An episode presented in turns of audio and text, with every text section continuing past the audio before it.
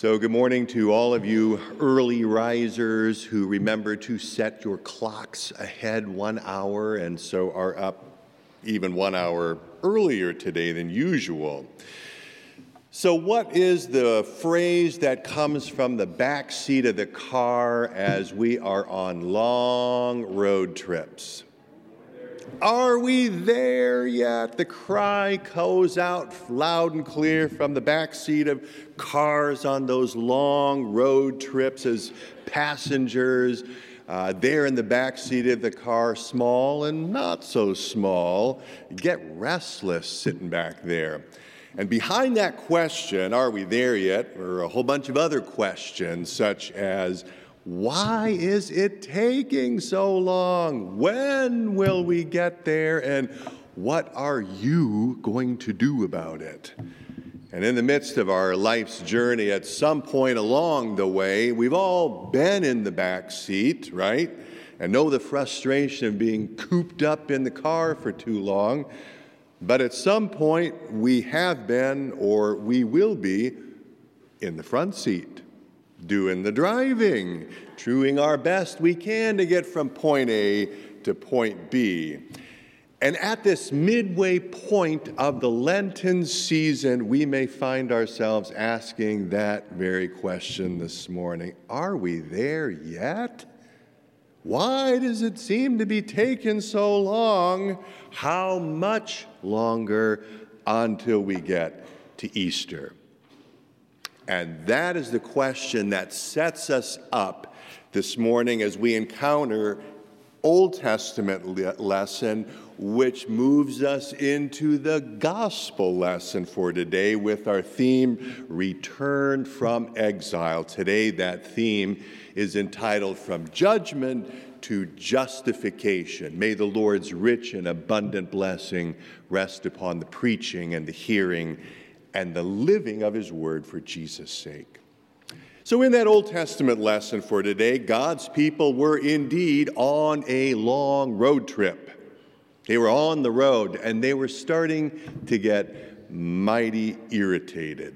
They were no doubt thinking and asking and shouting, "Are we there yet?"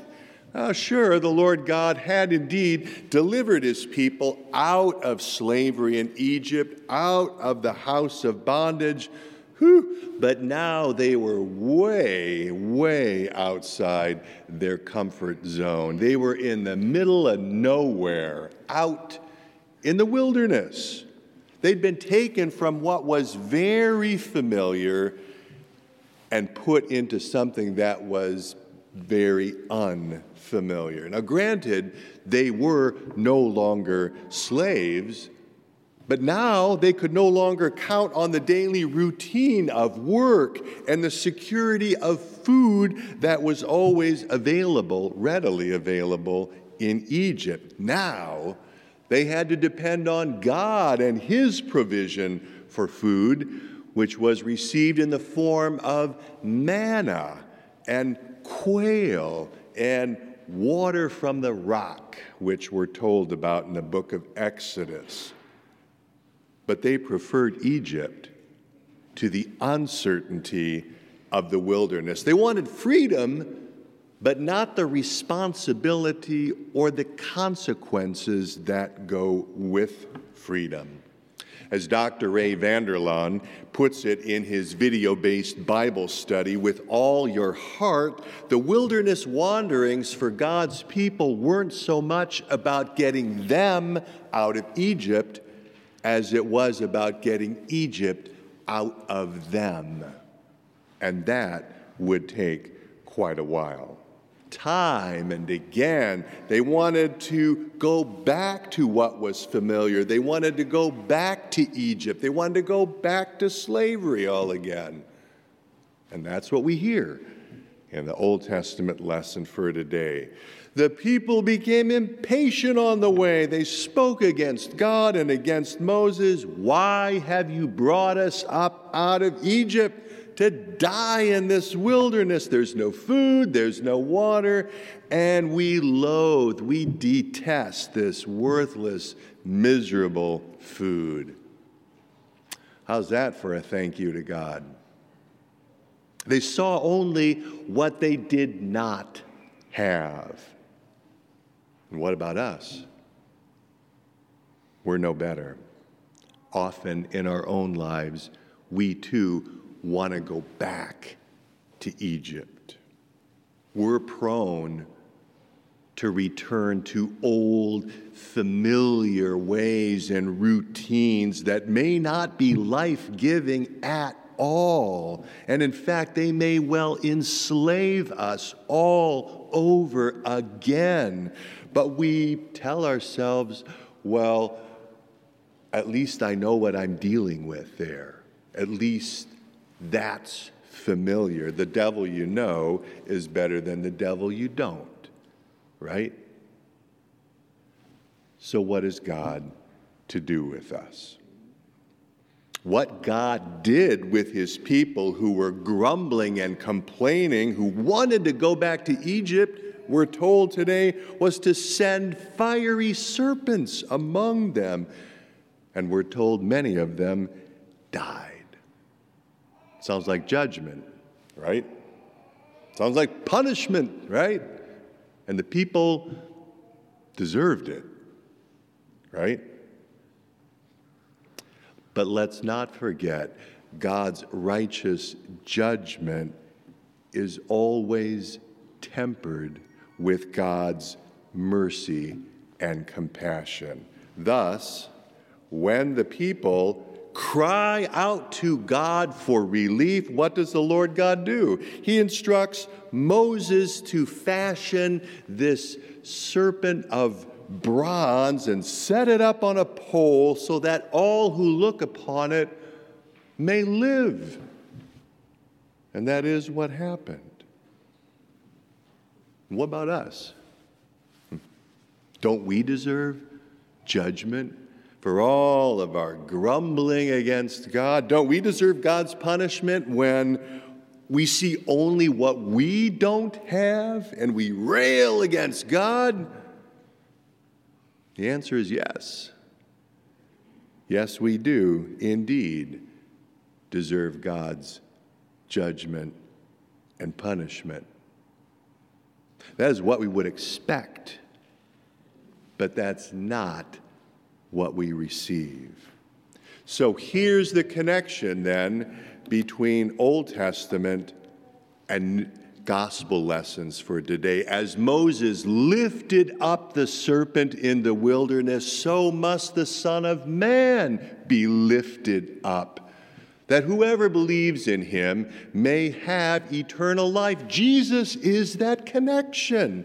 All of our grumbling and complaining against God, all of our grousing and griping when we see only what we do not have, all of our sin and disobedience has been laid not on us, but on Jesus, Son of God and Son of Man. He bore for us the brunt of God's fierce anger and righteous judgment. Jesus became for us that sacrificial offering on the cross to pay the price of our sin. That is what the cross is all about.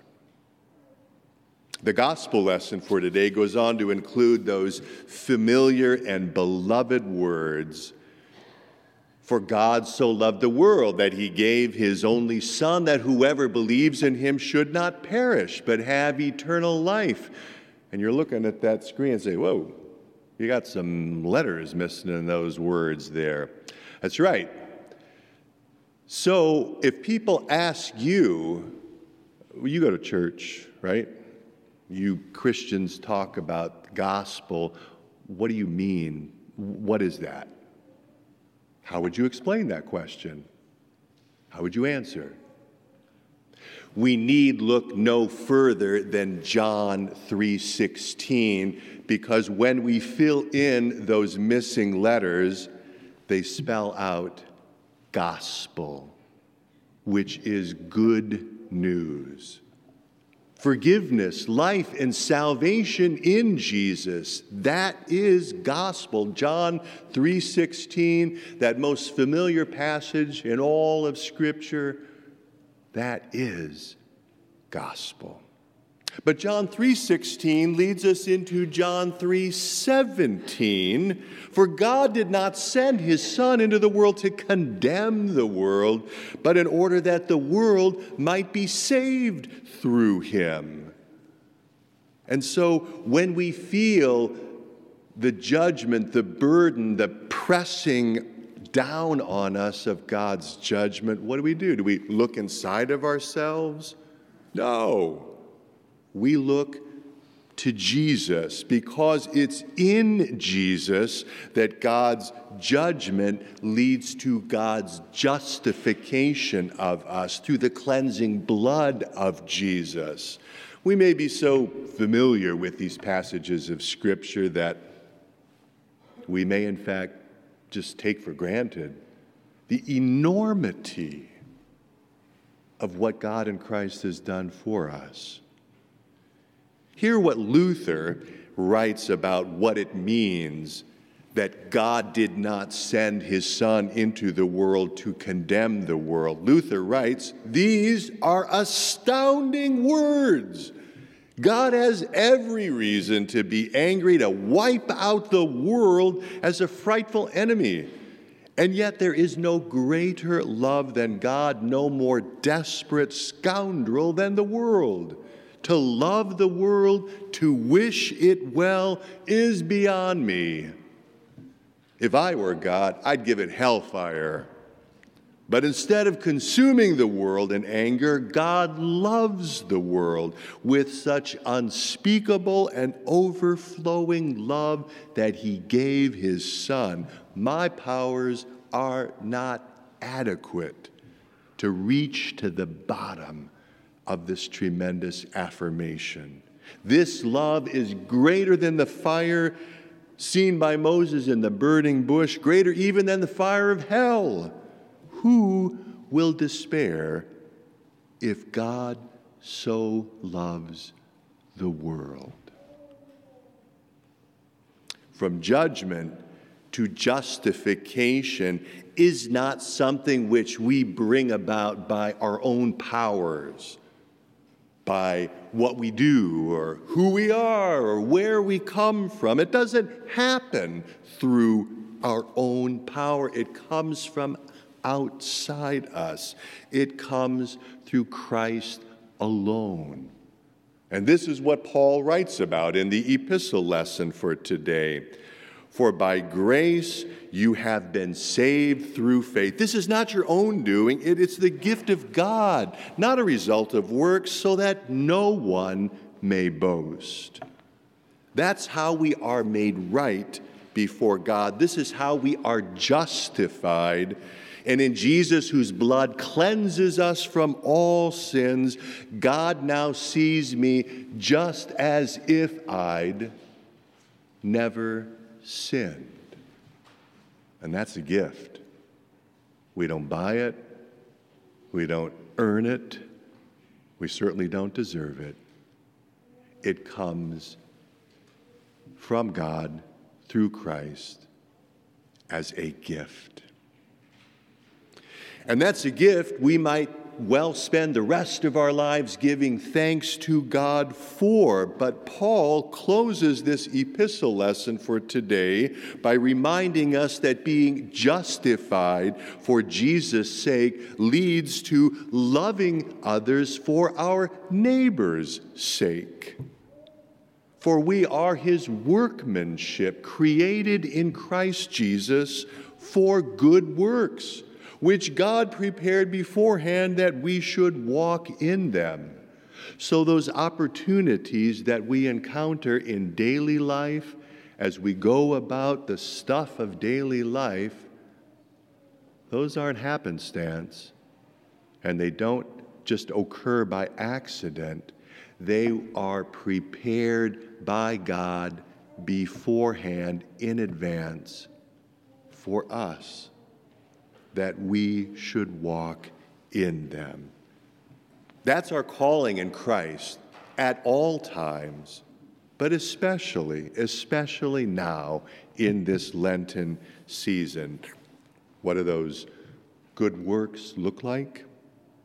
Think back to Ash Wednesday, about a month ago now, and the service closed with this dismissal. Go forth into the world to serve God with gladness. Be of good courage. Hold fast to that which is good. Render to no one evil for evil. Strengthen the faint-hearted. Support the weak. Help the afflicted. Honor all people. Love and serve God, rejoicing in the power of the Holy Spirit. Are we there yet? Step by step, day by day, we continue on this Lenten journey as we return from exile with our eyes fixed on Jesus. Hang in there. Easter's coming. Amen.